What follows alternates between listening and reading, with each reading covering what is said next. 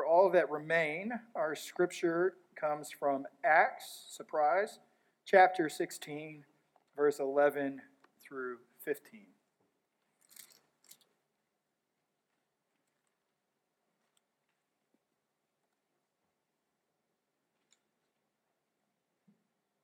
It's found on page 1099 in your Pew Bible. Again, that's Acts 16, 11 through 15. Um, find it in your Bible, the Pew Bible, on your device. Uh, the, the pastor who, who was my pastor when I was a baby, he was never really my pastor, I guess, because I didn't understand what he was saying. Um, he, he told me later in life, uh, when I sat before him and he preached, and, and he saw some of us not flipping in our Bible, and he, and he goes, Well, those who aren't turning to the scripture, I'm just going to take the assumption that you have it memorized. And if called upon at any moment, you will be able to recite the Word of God in front of the assembly. Um, I opened my Bible immediately after that. Um, I do not have it memorized, and, and he didn't seem like he was kidding. Uh, I do want to thank Pastor Chris for stepping up last week and preaching and sharing his gifts and talents with us. Thank you, Chris. That was an awesome and powerful message.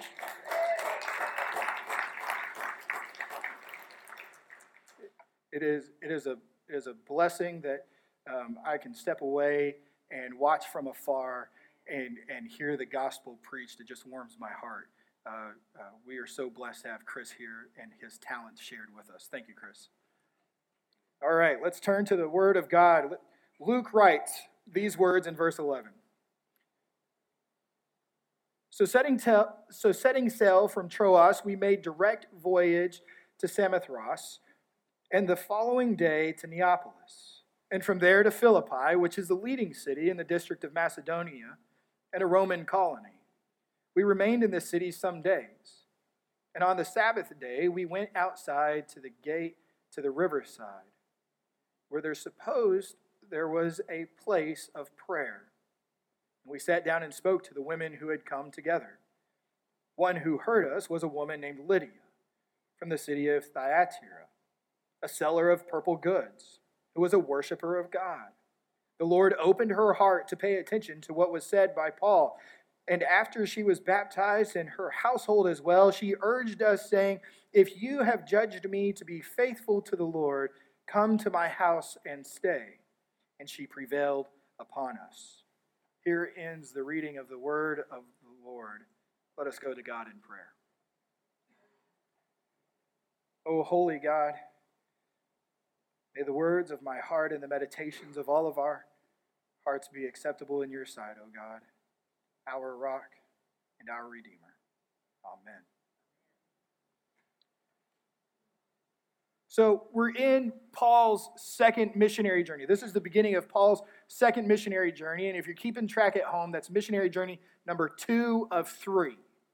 And this time, he is not going with Barnabas, rather, his partner in in this missionary journey is Silas. And along the way, they also pick up Timothy over in Iconium as they're trying to make their way to Asia. Paul was really wanting to get to Asia. Now, when Paul says Asia and Acts says Asia, they're talking Turkey and like northeastern Turkey is what they're calling Asia. That's where they're trying to get to.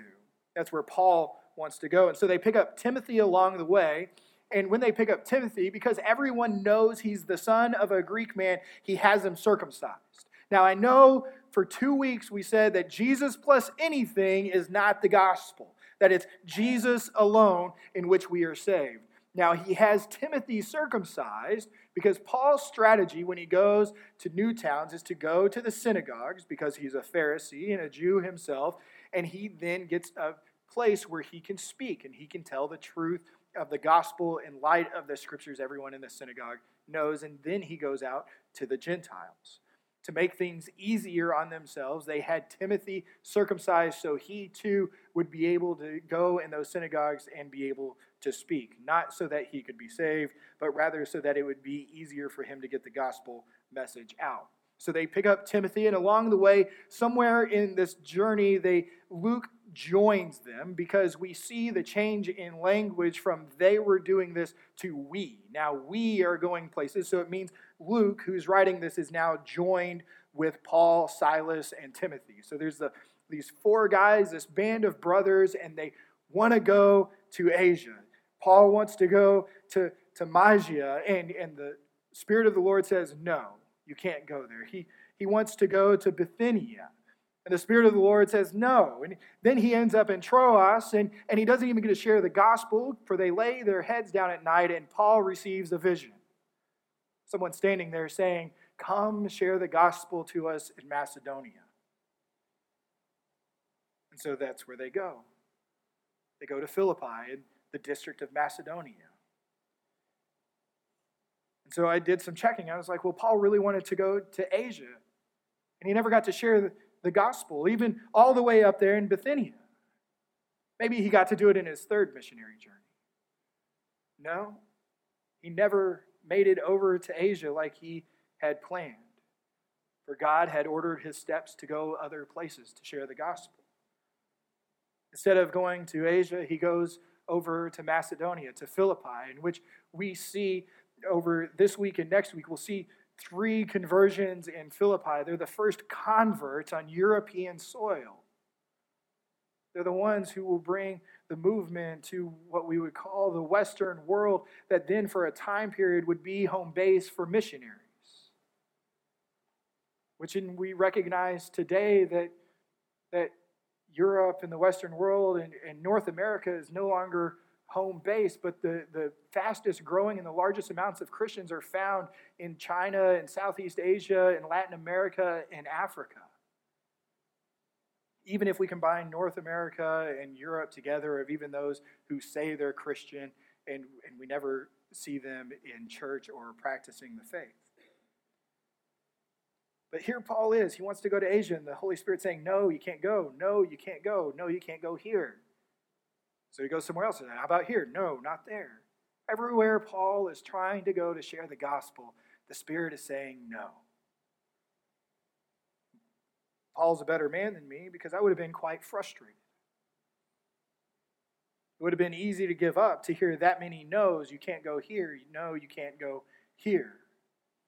Yet Paul persists and keeps on his journey till he hears from the Lord in the vision to go to Macedonia. And so they go to Philippi. And Luke tells us it's, it's a major city, it's a city of note, and Philippi was. Philippi is named after Philip the Macedonian from 356 BC when he conquered the area.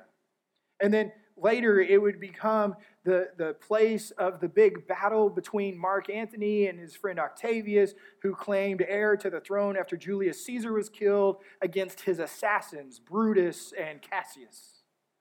And there would be the final battle between those men and their armies, with Mark Antony and Octavius prevailing. And there they then, after scattering off Cassius and Brutus, they retired Roman soldiers and let them live there, gave them the good government jobs, the cushy oversight management positions, gave them declarations of land. And then it, it was this big city it was on the Roman superhighway, the Via Egnatia, that crossed from the Adriatic to the Aegean. You can still go there today and see some of the ruins of this old road that made it a trade route and allowed armies to cross over easier. Philippi was a big place, and so as they're there, Paul's strategy has always been to go to the synagogues. So they wait a few days until it's the Sabbath because then that's when people would be at the synagogue. But there's no synagogue in Philippi because the requirements for a synagogue were that there would be 10 faithful men of, of, of, the Jewish men there to form a synagogue. And not only were there not 10 men, there were no men of Jewish faith in Philippi. For when Paul and, and the crew go down to the riverside, all that is there to pray and to hear the word of God are women. And then, as Paul's preaching, as Paul's teaching about Jesus in the Old Testament being prophesied as the Messiah, that he's the fulfillment of the law and the prophets, out of everybody there, the Lord only has one of them pay attention. As a preacher, do you know how frustrating that is if only one of you are paying attention? But here it is. It's it's just one of them. Just one is there paying attention. And her name is Lydia. Lydia, who's a wealthy businesswoman. She's a seller of purple goods. We know she's wealthy because purple goods and purple dye was an expensive object and an expensive thing. She comes from Thyatira, which is the land where they're making the dyes, and purple being the greatest and most expensive of them all. And she lives in Philippi as, as the leading retailer of purple goods. So she's a wealthy businesswoman, a woman who has some status, but we also know that she is a God-fearer. Like Cornelius, who believes that the God of Israel is the one true God and goes and, and hears the law and the prophets, praise and praise to him. It never converts to Judaism. She is a wealthy, religious person in Philippi. And she will be the first convert on European soil. She will be the first one the Lord directed Paul to, the wealthy religious person, is the one who needed saving, the one who needed Jesus. And so we, we read exactly how this conversion happens. It's in verse 14. One who, the one who heard was a woman named Lydia from the city of Thyatira, a seller of purple goods who was a worshiper of God. Here, here's the key the Lord opened her heart to pay attention to what was said by Paul. The Lord opened her heart. Just as the Lord had shut Paul from going into Asia and to Bithynia and in Troas, he, the Lord is the one directing the steps and ordering everything that is happening. And the Lord opened Lydia's heart. Not Paul, not Silas, certainly not Timothy, and definitely not Luke. Without a doubt, it wasn't the rabbi because there was no synagogue there. It wasn't one of the other women that opened her heart. And Lydia herself did not open her heart and say, I'm going to choose to receive what Paul is saying as truth. Only the Lord could do that. Only the Lord opens our hearts and has the key to our hearts. He gets all the credit for our salvation so that no man may boast. Paul can't boast on the conversion of Lydia. Silas, Timothy, Luke, they can't boast on it. For if the Lord had not opened their heart, her heart, there'd be no conversion to speak of. But there'd also be no conversion to speak of if Paul didn't play his role as an ambassador and a witness to the resurrection of Jesus Christ as the Lord and Savior. See, it's important to note that that's what Paul did. For Jesus called us in the Sermon on the Mount to be ambassadors. Jesus called us in the Great Commission to go and make disciples of all nations. Jesus urged those who followed him before he ascended into heaven to go be his witnesses to the ends of the earth. That is the job we have been given. One that Paul took seriously as he traveled around the world. And the Holy Spirit clearly directed him where to go. The Lord opened her heart. Paul spoke the gospel. See, when we realize that the, it's the Lord who opens the hearts, who softens the hard hearts, that allows them to pay attention, to receive, to hear the gospel as the truth it is, it relieves so much pressure off of us. Because no more do we have to not only witness to Christ, that's what we get to do. But we don't have the pressure of converting someone. That's not our responsibility. We're not to get into a debate and persuade someone. We're not to argue with someone until they come to faith in Christ. Our job is to witness to Jesus Christ. It's the Lord who opens their hearts. not us. So it relieves all of that pressure of performance, of, of saying, well, if I'm going to evangelize, I've got to be able to lead someone to Christ. Or, or it relieves the, the shame or guilt we may have for saying, I've lived 20 years as a disciple and have never led anybody to faith in Christ. You couldn't do it anyway. That's not our job. Our job is to present the gospel, it's the Lord's job to open their heart so that no man may boast, so that no man gets credit for salvation. Only God gets the credit. We're called to share the gospel. So if we share the gospel to someone and they don't come to faith, we're not a failure. We were faithful. Failure occurs when we don't obey in sharing the gospel. When the Lord has opened our hearts and we've received the gospel, and then just as quickly we shut the door on our own hearts not to let it out to anybody else. You see, the sharing of the gospel praises his name. The sharing of his gospel is our daily worship.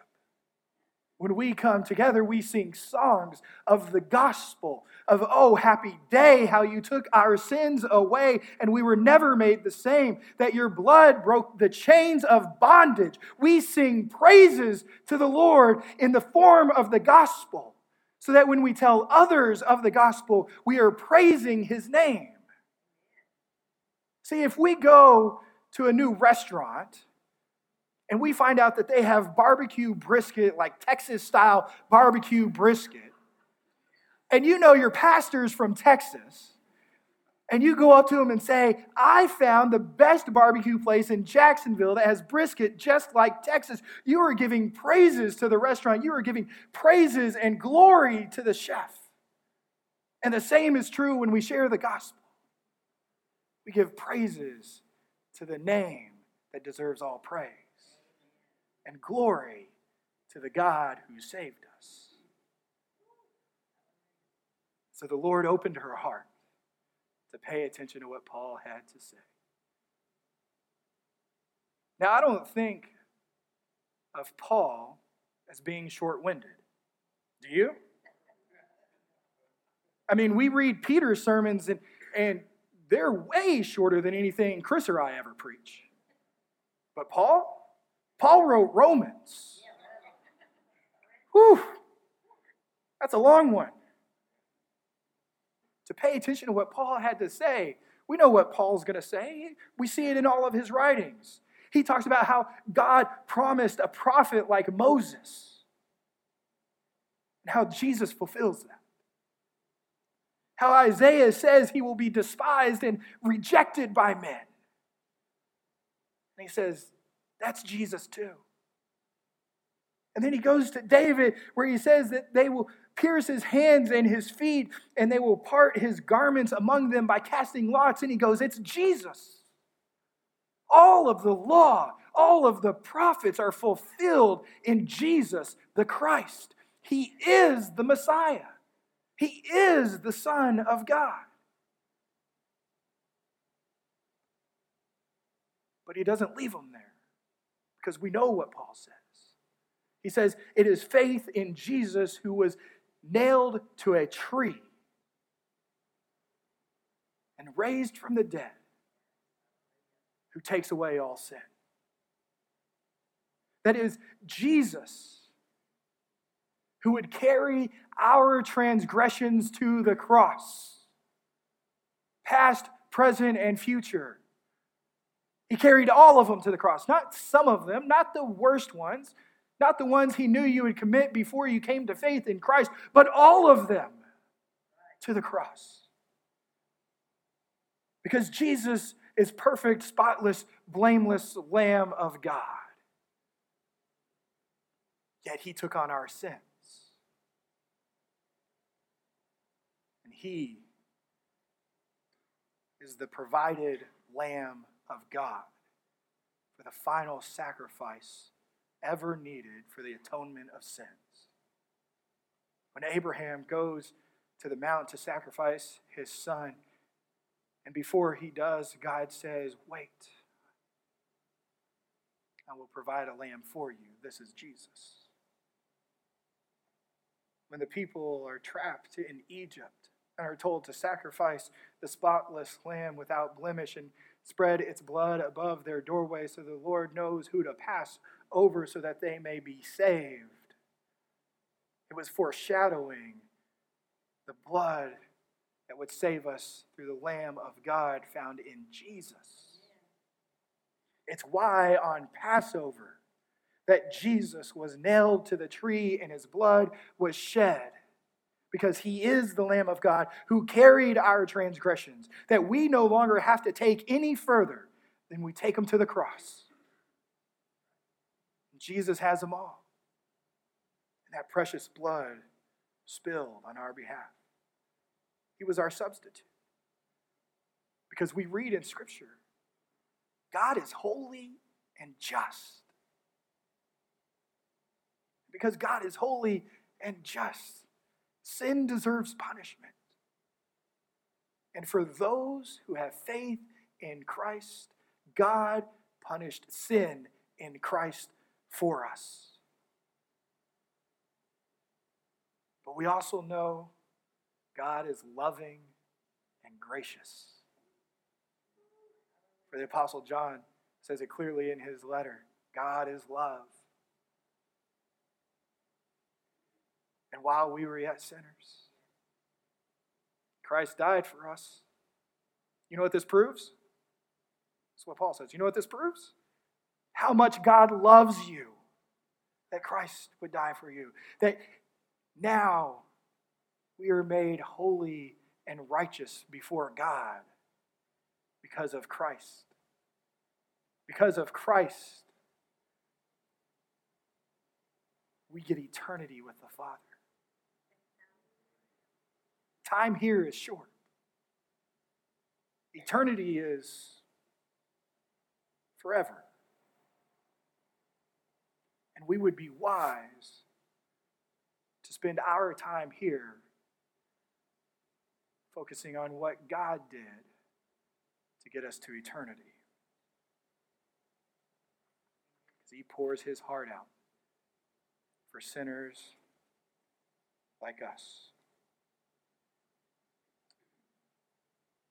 Something happens.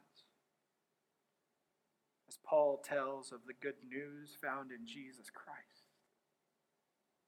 Because Lydia's heart was open. She hears this and knows it is true and repents and is baptized. But the scripture doesn't just move on and say she was baptized, it says, and her whole household.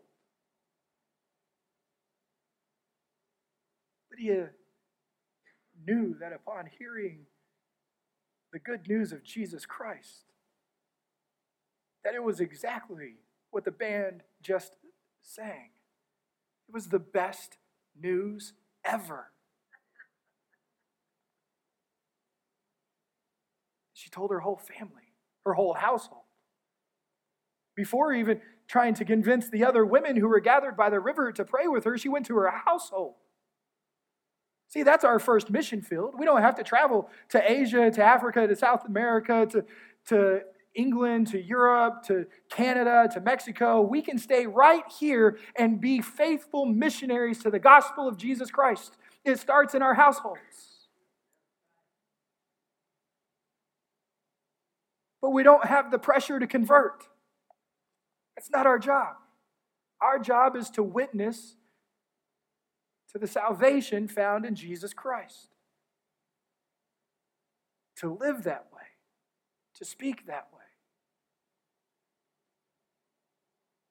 And then also to share within the neighborhood you've been planted, the jobs you have, the places you shop. Just because you run into a closed door doesn't mean the Lord isn't ordering your steps and has someone for you to go talk to. Why he says, always have his praise on your lips. And so we go. We're ambassadors. We make disciples. And we witness. But before we go, today we're going to pray. We're going to pray that this week that God will open the hearts of everyone we encounter and that we would be unafraid to tell them the best news ever. Let us pray. Heavenly Father, we are so thankful that you have brought us salvation through Jesus Christ. We are thankful that you opened our hearts that we could hear the good news as that, the best news ever. Lord, as you have already ordered our steps for this week, we ask that all those we encounter, that you would open their hearts to hear the gospel, and that the Holy Spirit would give us the courage to speak it. May we be unafraid of closed doors. May we be unafraid of feeling like we need to perform and show results. But may we be faithful to tell others of the goodness and the love you've given us. For it's in Jesus' name alone that we pray. Amen.